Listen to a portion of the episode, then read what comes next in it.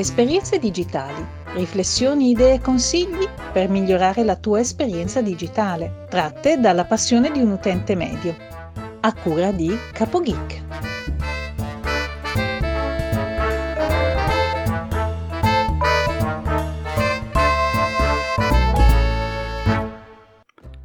Salve a tutti, benvenuti da CapoGeek e ben trovati alla puntata numero 50 di Esperienze Digitali.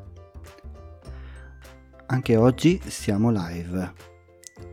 Sì, perché ho deciso di andare live e fare le mie puntate perché ho visto che comunque per migliorarsi bisogna mettersi in difficoltà. E qual è la difficoltà più grande? È parlare in diretta, soprattutto se si è da soli. Ieri, grazie devo dire innanzitutto a, De- a Daniele Di Mauro per la sua collaborazione e la sua disponibilità per fare questo esperimento. E devo dire che in due è molto più semplice conversare e tirare avanti una live, ma anche da soli, se si vuole, con un po' di impegno.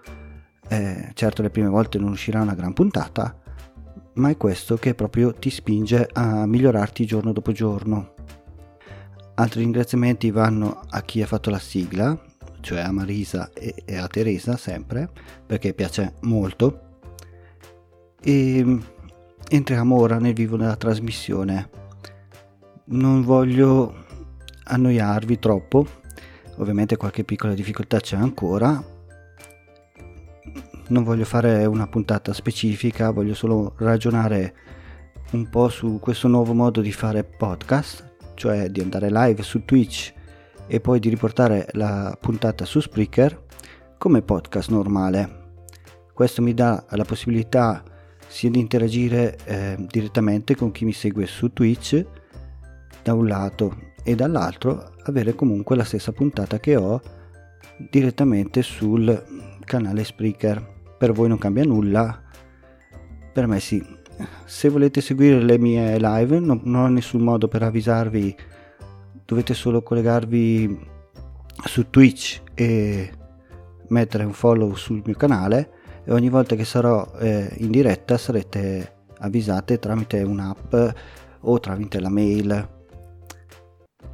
A parte questo per ora va tutto bene e questo esperimento che abbiamo fatto ieri che doveva durare solo 20 minuti in realtà siamo andati fino a 45 minuti e non l'avrei mai detto perché comunque è le cose da fare, le impostazioni e gli eventuali problemi da risolvere in diretta non sono così semplici da gestire, soprattutto le prime volte. Ieri mi sono accorto che una volta partito lo streaming di Twitch non c'era l'audio su su Twitch e quindi la presentazione di Daniele non si è sentita, mentre per fortuna su Spreaker è andato tutto bene e si è sentito tutto perfettamente.